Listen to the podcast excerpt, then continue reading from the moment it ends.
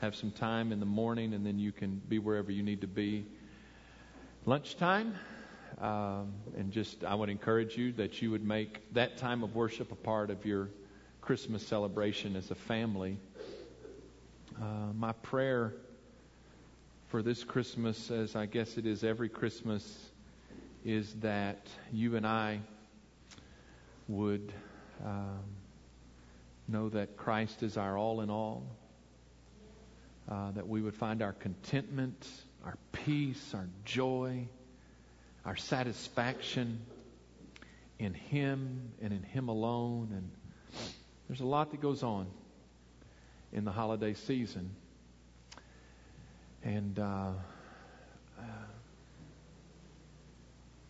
it is a holiday to be a time of worship, uh, to exalt Christ, to remind us of who He is and uh, who He is to be in our lives. Uh, there's a poem I came across this week, and it says this It was spring, but it was summer I wanted the warm days and the great outdoors. It was summer, but it was fall I wanted, the colorful leaves and the cool, dry air.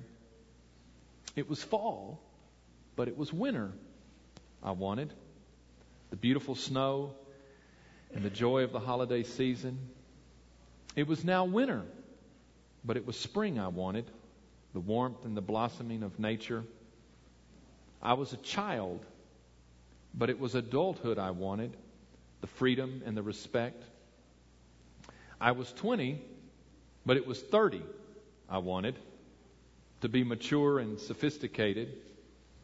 I was middle aged, but it was 20 I wanted, the youth and the free spirit. I was retired, but it was middle age that I wanted, the presence of mind without limitations. Hmm. Then the final line says, My life was over, but I never got what I wanted. Uh, there's a phrase that I've heard that says, Do not wish your life away. Uh, I think you, we could also say, Do not want your life away. Always be wanting something that you don't have. Uh, the Christmas season is a time of year where there's a lot of wants. uh, it seems that those wants are many times the focus of our attentions this time of year. If we are not careful, we will base our happiness or our joy on our wants and whether those are met or not. Uh, the Apostle Paul didn't speak much about wants, but he did speak quite a bit about needs. Uh, this morning we come to Philippians chapter 4, verses 10 to the end of the letter, verse 23. Uh, our final time in the book of Philippians. Um, and Paul talks about needs and how he relates to those in Christ. Uh, so, this is how Paul closes his letter to his dear friends, the Philippians. Philippians 4, verse 10. But I rejoiced in the Lord greatly that now at last your care for me has flourished again. Though you surely did care, but you lacked opportunity. Not that I speak in regard to need, for I have learned in whatever state I am to be content. I know how to be abased, and I know how to abound. Everywhere and in all things I have learned both to be full and to be hungry, both to abound and to suffer need. I can do all things through Christ who strengthens me. Nevertheless, you have done well that you shared in my distress. Now, you Philippians know also that in the beginning of the gospel, when I departed from Macedonia, no church shared with me concerning giving and receiving, but you only. For even in Thessalonica you sent aid once and again for my necessities. Not that I seek the gift, but I seek the fruit that abounds to your account. Indeed, I have all and abound. I am full, having received from Epaphroditus the things sent from you, a sweet smelling aroma, an acceptable sacrifice, well pleasing to God. And my God shall supply all your need according to his riches in glory by Christ Jesus. Now to our God and Father be glory forever and ever. Amen. Greet every saint in Christ Jesus. The brethren who are with me greet you. All the saints greet you, but especially those who are of Caesar's household. The grace of our Lord Jesus Christ be with you all. Amen. I look at those last few verses, particularly verse 21 and 22, and it kind of reminds us the circumstances in which Paul has written the letter to the Philippians. Uh, kind of the people that are involved, and obviously uh, Paul is writing to the Philippians, and he, so he says in verse 21, he says, "Greet every saint in Christ Jesus." And so he's sending this letter with their representative Epaphroditus back from Rome to Philippi. And he says, Now, I want you to greet every saint in Christ Jesus. So there are many followers of Jesus, or at least a number of them, in Philippi. And we know from Acts 17 that Paul went there, preached the gospel, people responded, a church was formed, and through the years he would pass through Philippi and he would establish that church, and they were very close to him. And so uh, part of the dynamic of this letter is the people that are in Philippi that are followers of Jesus Christ, that he sends greetings to them. That second phrase in verse 21, he says, The brethren who are with me greet you. And so there were people that traveled with Paul. Now, we know that Timothy uh, is with Paul. There were probably other people that the Philippians know. So there, there are, uh, if you remember, Barnabas, Silas, different people traveled with Paul as he made his missionary journeys, and by the time he gets to where he is, uh, there are people that are there that the Philippians know. Uh, then in verse 22, he says, All the saints greet you, uh, especially those who are of Caesar's household. And so Paul says, Now there's some people here with me, but you need to know that there's a church. There are believers here in Rome. If you just kind of remember the story that, that Paul traveling, establishing churches, uh, preaching the gospel uh, for really a number of years. In fact, his time in Philippi was 10 years uh, prior to this time, the writing of this letter. Uh, Paul gets in trouble in Jerusalem, is arrested, and is put in jail and at one point, they intervene. If you remember reading those last chapters in Acts, uh, they uh, there's a conspiracy, a plot against his life, and they take him to the city of Caesarea, which is close by.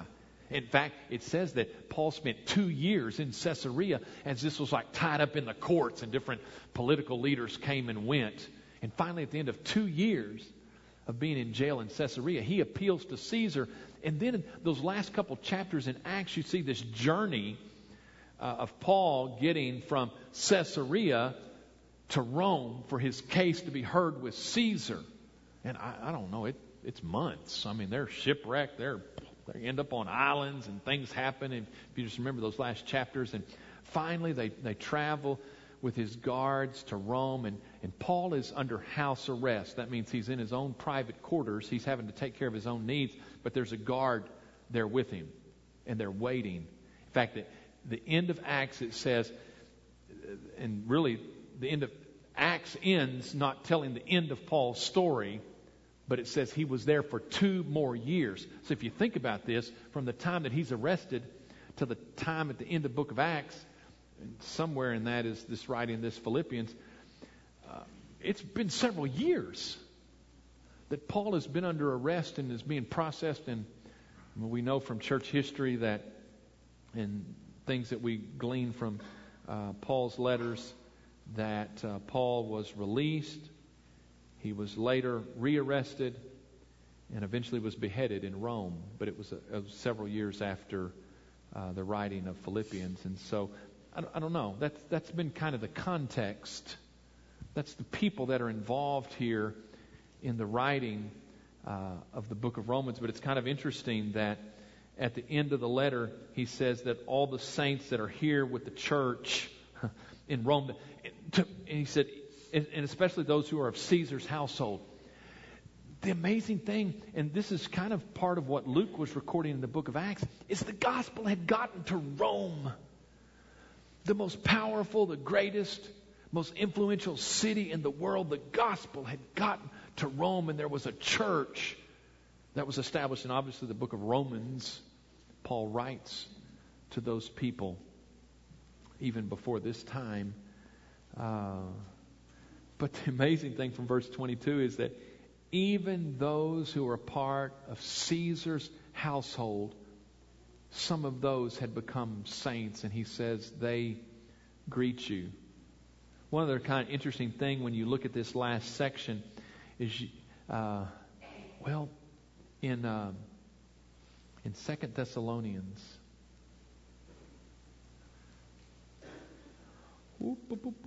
Okay, this is on the fly. Ah, Second Thessalonians, verse 17. So, right at the end of Thessalonians, he says, The salutation of Paul with my own hand, which is a sign in every epistle, so I write. And so, Paul would, like the letter to Philippians, he would have someone who is, who is writing this, uh, a secretary, a scribe, writing out, and he's, I guess, talking. And, uh, but then when he got to the end of his letter, Paul would say, Here, here, give me, give me the piece of paper because I have something I want to write at the end. And the words that I've just read, I think 21, 22, 23, I think those are Paul's words. Kind of phenomenal to me to think that Paul wrote these out in his own hand so that they would say, No, look at the end of the letter. The handwriting changes. Um, I know people don't send letters much anymore, but I, I know what my mother's handwriting looks like because I'm so old, she used to send me letters when I was in college. Think about how the world's changed. Um, I know what my wife's handwriting looks like. Well, she's also sent me letters in college, but we can't really go there. Okay, those they're in a shoebox somewhere at the house, and whoo, my, my, whoo, I'm just blushing thinking about, oh, oh, those love letters we sent back and forth. It was I don't know. Anyhow, um, that wasn't in my notes either. Let's see what I was th- talking about. The end of the letter, the handwriting. And I know it's just amazing to me to think that Paul, in very personal terms, writes these final words and says, I, I send greetings to the saints that are there. The brothers that are with me greet you. The saints of the church, even those of Caesar's household, greet you uh, from Rome. And he ends this letter as he does so many. The grace of our Lord Jesus Christ be with you all. Amen. And he hands that letter to Epaphroditus, who then travels, the, as we've said, some 40 days back to Philippi. Um, the final words that Paul uses, if now we just looked at verses 10 through 19, are words of thanks for what the Philippian churches, the Philippian church has done for him. He concludes his letter with words of thanks. He started his letter with thanks in Philippians 1 3. He says, I thank my God upon every remembrance of you. He comes to these last words, and I guess the one thing that kind of summarizes it all is they are words to say thank you. My heart's blessed to know that you cared enough about me to send Epaphroditus all this. There was a monetary gift. Paul had to have his needs met. you know, when he, when he traveled around to churches, Paul worked because he didn't want to put any of the churches out. He didn't want to say, well, I'm preaching the gospel because what I get out of this. No, Paul worked, but now he's under house arrest. He's at the mercy of some other people to take care of him. The Philippians were his closest church, and they sent this uh, monetary gift with Epaphroditus to take care of his needs all through the letter the theme of joy. But I am reminded, and I remind you today, that a joyful heart is a thankful heart. And a thankful heart invariably will be a joyful heart. Um, he says in verse 10, he said, I rejoiced in the Lord greatly that now at last your care for me has flourished again. Though you surely did care, but you lacked opportunity.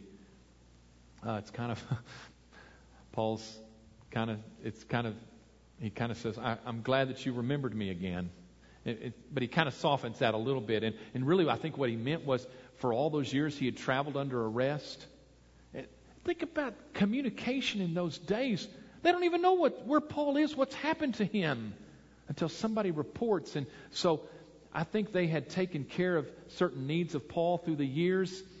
But then, like, he's under arrest and he's traveling and he's on a ship and he's in a jail in Caesarea and he's in Rome and then it takes time for the word to get back to Philippi. And so he, he, uh, he rejoices in the Lord that now their care for him has flourished again. That word flourished is the word uh, that means it's a word that's used to describe a plant that has been dormant through the winter, and the springtime comes, and it flourishes. It comes back to life, and he says that's what that's the way your care has been. And he and he softens that. He says, "I know that you cared about me, but you lacked opportunity." Then verse 11, I think the one word that I want to focus on is in verse 11. He says, "Not that I speak in regard to need." Paul says, "I'm appreciative." for the gift that you've given me. But I want you to know that in reality, I'm not dependent upon uh, what you give me to sustain me. Uh, and, and he does, I think part of it, Paul doesn't want him to thank them so greatly so that he's kind of implying, like, okay, keep it coming, people. okay? Going to be looking for another gift soon because this is going to run out at some point. No. Paul says, I know, he said, not that I speak in regard to need, for I have learned, here it is, in whatever state I am to be content. Content.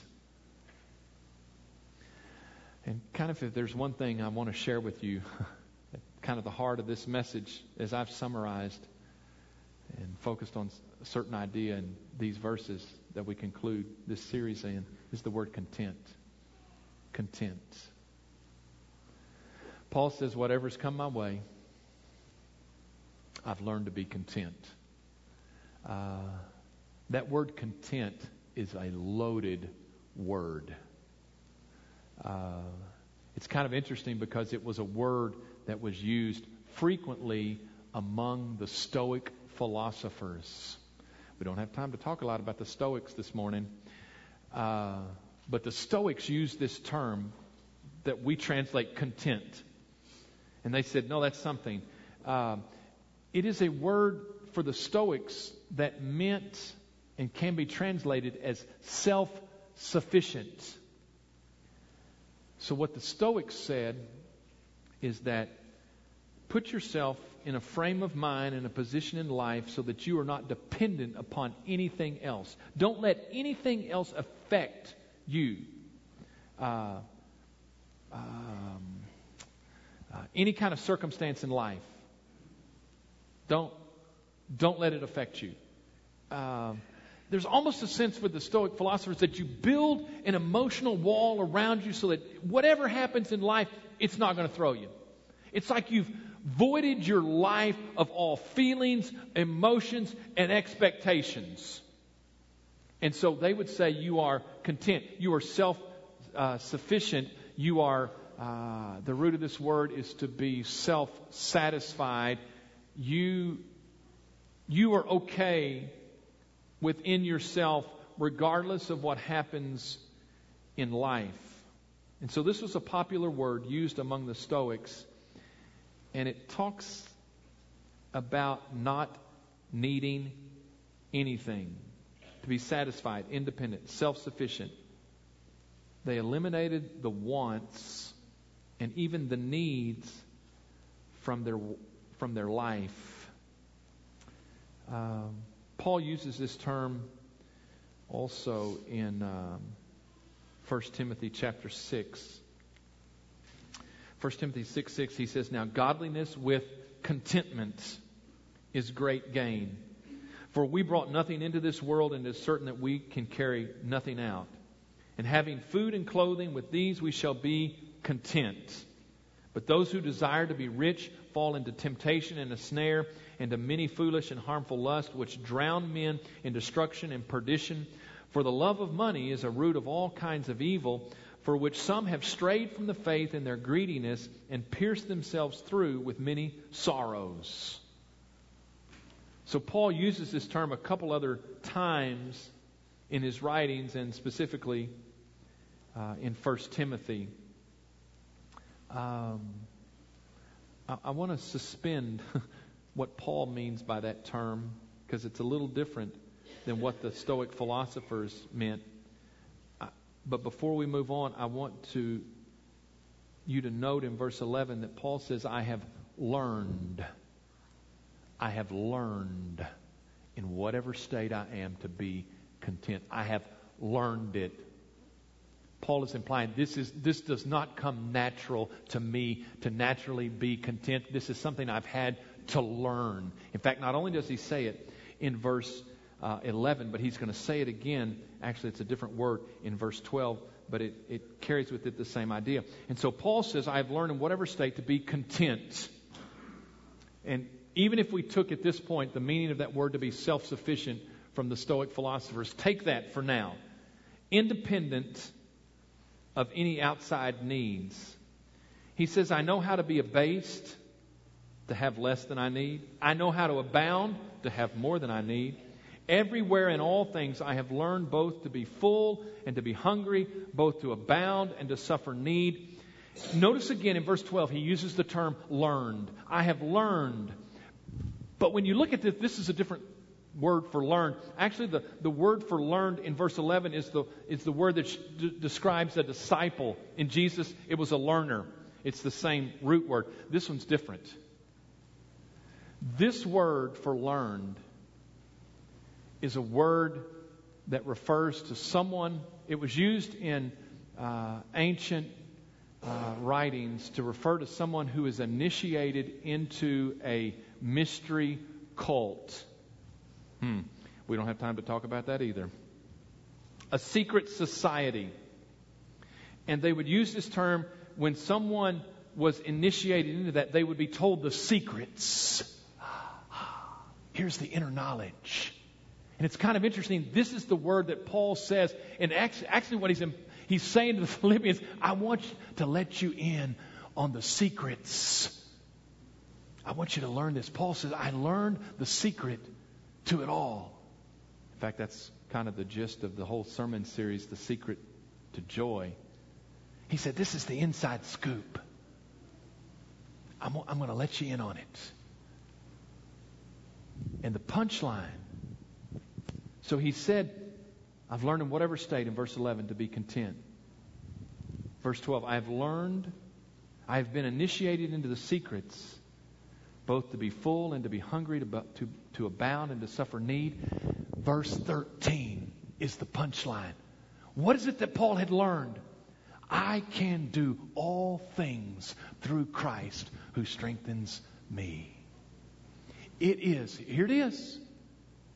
It is through Christ who becomes the source of our joy, our satisfaction, our purpose, our contentment. How is it that I can be self sufficient and independent of all circumstances that come my life, whether I have more than I need, I have less than I need? How is it possible? Because it is through Christ who is the source of my sufficiency. And so when Paul talks about contentment in verse 11, he's not talking about a self-sufficient self sufficiency, he's talking about a Christ sufficiency that inside of me there is something that gives me strength regardless of what comes may come my way. Whatever circumstances whether i have less than i need i have more than i need. Now i think many times we take philippians 4.13 which i talked to my, uh, which i taught to my little children's when they were real small. We know this one you know. Y'all knew other ones too back in the day. Now, I don't know if y'all still remember those, but we learned this, this verse I can do all things through Christ who strengthens me. Now, I think sometimes we take this, let me take it to the extreme. Suppose Gerald Smith says, I'm going to claim this verse. I'm going to go home after church today and I'm going to put on my basketball shoes. I am going to the Family Life Center. And I'm going to quote that. I'm going to give me a basketball. And I'm going to quote that verse and I'm going to dunk the basketball without lowering the goal to seven foot, understand? Ten foot. No. I can do all things through Christ who strengthens me. Bink. No, I'm not getting there. I mean, I used to have a vertical leap. Not much of one, but I had a little bit more than I do now. Uh, but you know what kind of vertical leap I'd have to have to dunk the basketball? Well, I guarantee I'm about a foot and a half short of whatever it is that is required. It, it ain't going to happen. I don't care. I mean, unless you like bring in one of those little trampoline things, you know, lower the goal. Um, I don't care how many times I claim that verse. I don't think that's what this verse is talking about. Within the context of Paul, he is saying, whatever comes my way, whatever circumstance God asks me to pass through, God will give me the strength in the midst of that to be contentful, contented, and joyful, and have a sense of peace. I can do all things through Christ who strengthens me. My source of sufficiency is in Christ. Hmm. I want you to hear that message this Christmas. I don't know what you're getting for Christmas. I don't know what you want for Christmas. But if you base your contentment and your joy on your circumstances this Christmas, more time than not, it's going to fail you. But Paul says, I want to let you in on a little bit of secret, a secret, that the source of my contentment and my joy is the one who can strengthen me in the midst of whatever life throws my way. If I'm in prison for preaching the gospel in Rome and I'm facing death, I want you to know there's a joy here because it's Christ who is my source, who does not change in the midst of circumstances. And I know I've said this many times in all of these sermons. But our joy is not based upon, cannot be based upon our circumstances, but must be based upon our relationship with Jesus Christ. Jesus is our source of satisfaction, contentment, and joy. And Paul says, This is what I have learned, and this is the secret that I'm letting you in on. And then he says in verse 14, just quickly, Nevertheless, you have done well that you shared in my distress. Paul didn't want to imply that, hey, I don't need you people, or I'm not thankful for what you've done. No, you've done well. He says, Now you Philippians know that in the beginning of the gospel, when I departed from Macedonia, no church shared with me concerning giving and receiving, but you only. For even in Thessalonica, you sent aid once and again for my necessities. Verse 17 Not that I seek the gift, but I seek the fruit that abounds to your account. You know what Paul was saying? It blesses my heart to know that one day I came to a city where nobody knew Jesus and I shared the gospel and people came to faith and Jesus began to change some people so that it came to the point in life that even when the Philippians were in the midst of persecution and financial difficulty, God developed the heart of the giver in them. And I think more than Paul says, No, I'm thankful for the gift. But it really blesses my heart to know that God's doing a work in your heart. And even if someday the word from Caesar is that I will die, I know that the gospel and Christ and his kingdom will continue to be built.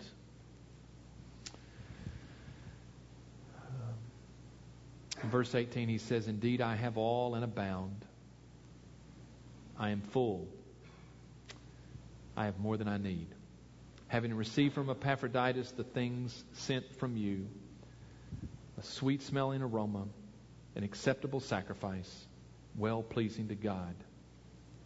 And then that other verse that we all know from Philippians, and my God shall supply all your need according to his riches and glory by Christ Jesus. Uh, there's a couple things about that verse that I, I realize. It's a promise to the Philippians who are demonstrating a generous heart. When you will live out your life as God would lead you, Paul says, I want you to know that my God will supply all of your need. When you found yourself in poverty and in persecution, Philippians, but you said, No, we've got to help out Paul, and you sacrificed and you gave, he said, No, the promise is. If you live the Christ life out, I want you to know that my God will supply all of your need. Now, there's, there's another thing about that verse. It says, He shall supply all your need. not your wants. Uh, God's going to take care of you. Preacher's not saying that. God says that in His Word. If you will live the life that He's called you to live and do what He calls you to do, God is going to take care of your, your basic needs in life. That's the promise. My God shall supply all of your need. Uh, we can go to Jesus' words in Matthew 6, what he does with the birds of the air and how he clothes the lilies. We have a phrase at my house that sometimes we just say, My daddy owns the cattle of a thousand hills. Why am I worried about how God's going to take care of this? My daddy owns the cattle of a thousand hills. It's nothing. And actually, that's the punchline to verse 19 because he says, And my God shall supply all of your needs according to his riches and glory by Christ Jesus. Isn't it something to think about that the one who says he's going to take care of you has limitless resources? Why would we doubt? Can God take care of me? My daddy owns the cattle of a thousand hills. he spoke the hills and the cattle into existence. he reigns in heaven. There's nothing too hard for God. I read the story this week. I love this story. Uh, a young seminary couple had left uh, whatever their lives had been. They had moved to seminary, a young married couple, and they got to the point, and the story says they had 13 cents in their checking account, and they were they were lacking some basic necessities of life, like toilet paper. I mean, it don't get brother Josh. It doesn't get any more basic than toilet paper. Anyhow, I can anyhow, I'll talk later about that. But anyhow, uh, so that night, not knowing what else to do, they knelt as a couple and prayed and asked God to take care of them. Well, God's answer came, but it wasn't in the way they expected. That night, they heard a noise in the front lawn. And when they got outside, what they saw was a group of youth from their church that were scattering who had wrapped their house with toilet paper. And when you look out the front yard, when you've prayed for the basic necessities of life, and there's abundance of toilet paper hanging from the trees. I'm not suggesting this, brother. Byron and Madison have plenty of toilet paper. They're not praying for toilet paper in their house. You just look at it and you say, Thank you, Jesus. It wasn't what I was expecting. We like it in the rolls. But anyhow, if it comes hanging from the trees, we'll take that as your provision in our life. Why does that surprise us? That God can take care of our needs. He owns the cattle of a thousand hills. It's according to his riches in glory by Christ Jesus. And, and really, I want to leave you with the simple thought that Christ alone is the source of our joy. He is our source of sufficiency for all that we need. Specifically in, in, in Philippians, though, we've been talking about joy. That is such a simple but profound truth that Christ alone is our source of joy. He is the source of all that we need. You know what my sense in my own life is? I'm sure it's true for you too. Is that many times we fill our hands with our own sufficiency of what we can do for ourselves.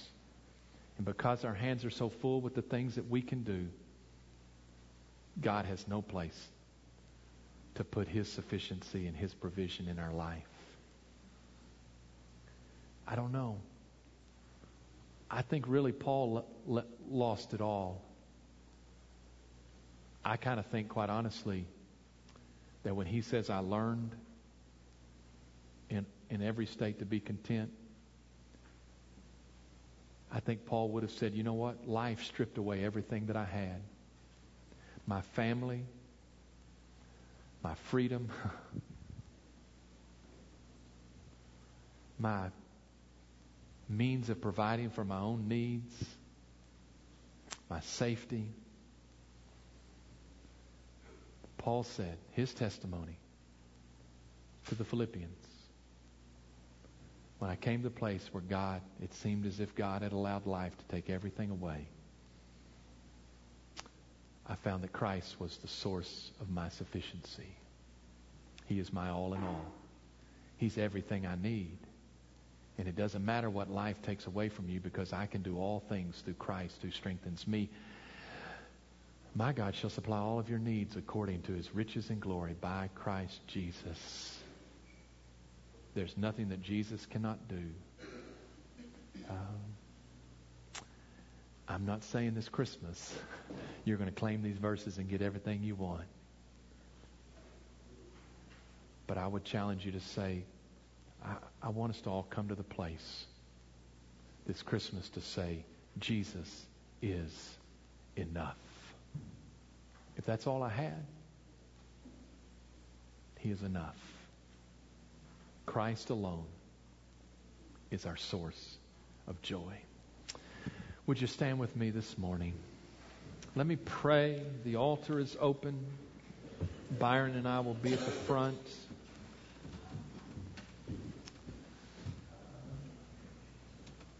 Father, today, we proclaim that you are enough for us. And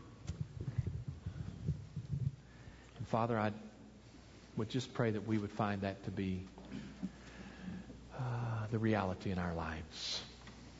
And Father, regardless of what our circumstances are, uh, we pray that you'd bring us to the point to find you to be our source of sufficiency. And to you. We give this time to you. We pray in Jesus' name. Christ alone, my hope is found. He is my light, my strength, my song. This cornerstone, this solid ground, firm through the fiercest drought and storm. What heights of love, depths of peace, when fears are still, when striving cease, my comforter, my all in all, here in the love of Christ I stand. Christ alone, who took on flesh, fullness of God in helpless babe, this gift of love and righteousness scorned by the ones he came to save. Till on that cross, as Jesus died, the wrath of God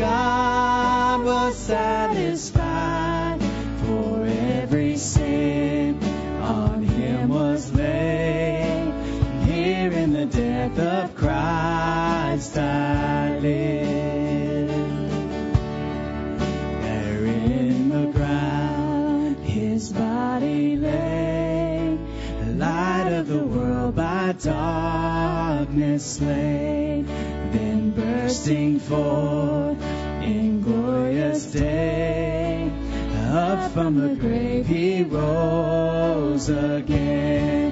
And as he stands in victory, sin's curse has lost its grip on me. For I am his, and he is mine, bought with the precious blood of Christ.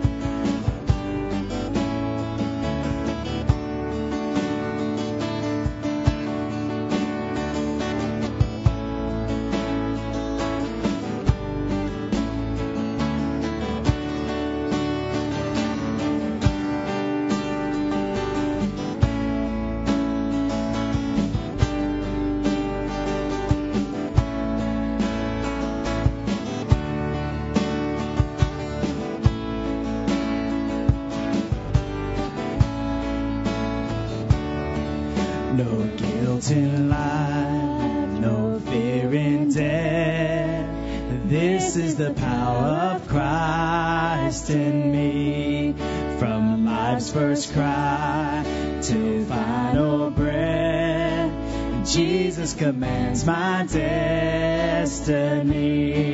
No power of hell, no scheme of man can ever pluck me from his hand till he returns or calls me home.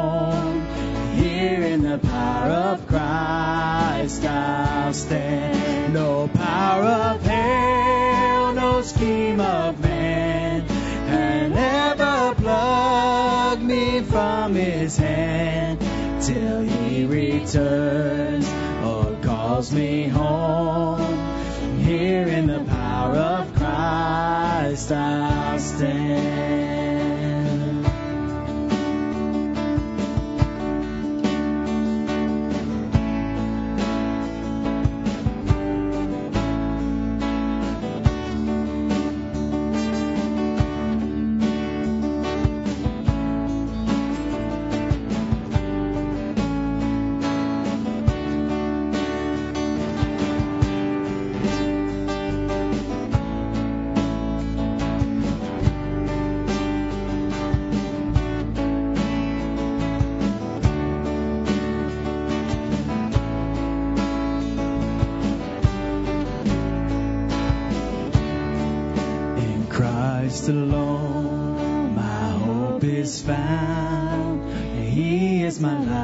Strength, my song.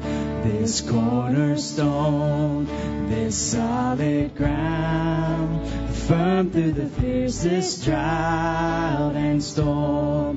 What heights of love, what depths of peace, when fears are still, when striving cease, my comforter, my all in all,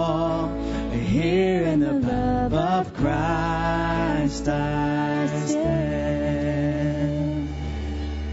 And all God's people said, Amen, amen. We're glad how God has moved today. Uh, we're going to receive our offering at this time. So, our, as our ushers come forward, want to remind you we'll have worship only on Christmas Day and New Year's Day. Um, we're going to take up our offering for our World Mission Offering. We want you to be generous to that. I need to just challenge you and encourage you to be faithful in your tithes. Uh, it's kind of holiday season, and um, we still need you to be faithful to that. And I know people are out, but um, we need to take care of things at God's house. And so if you'll be faithful to your tithes and to your offerings, um, I know this week we have uh, produce giveaway tomorrow morning. Uh, this Wednesday will be our last Wednesday uh, for a couple weeks to have our Wednesday night program and also our adult Bible study on Wednesday. So that's kind of the schedule. Um, Brother, Brother Eddie. Let's pray. Father, we just thank you so much for this glorious morning in your house, for the word that's been shared with us this morning. And uh, Father, I just pray that each one of us receive that word about the joy in our life can only come from you and just realizing who you are and what you've done for us. During this Christmas season, I pray that each one of us will uh, spend special time with you in prayer, speaking to you about the direction our life is taking. Father, just let us show love and mercy to the community around us, to one another in this church. We thank you so much for the blessings you give each one of us.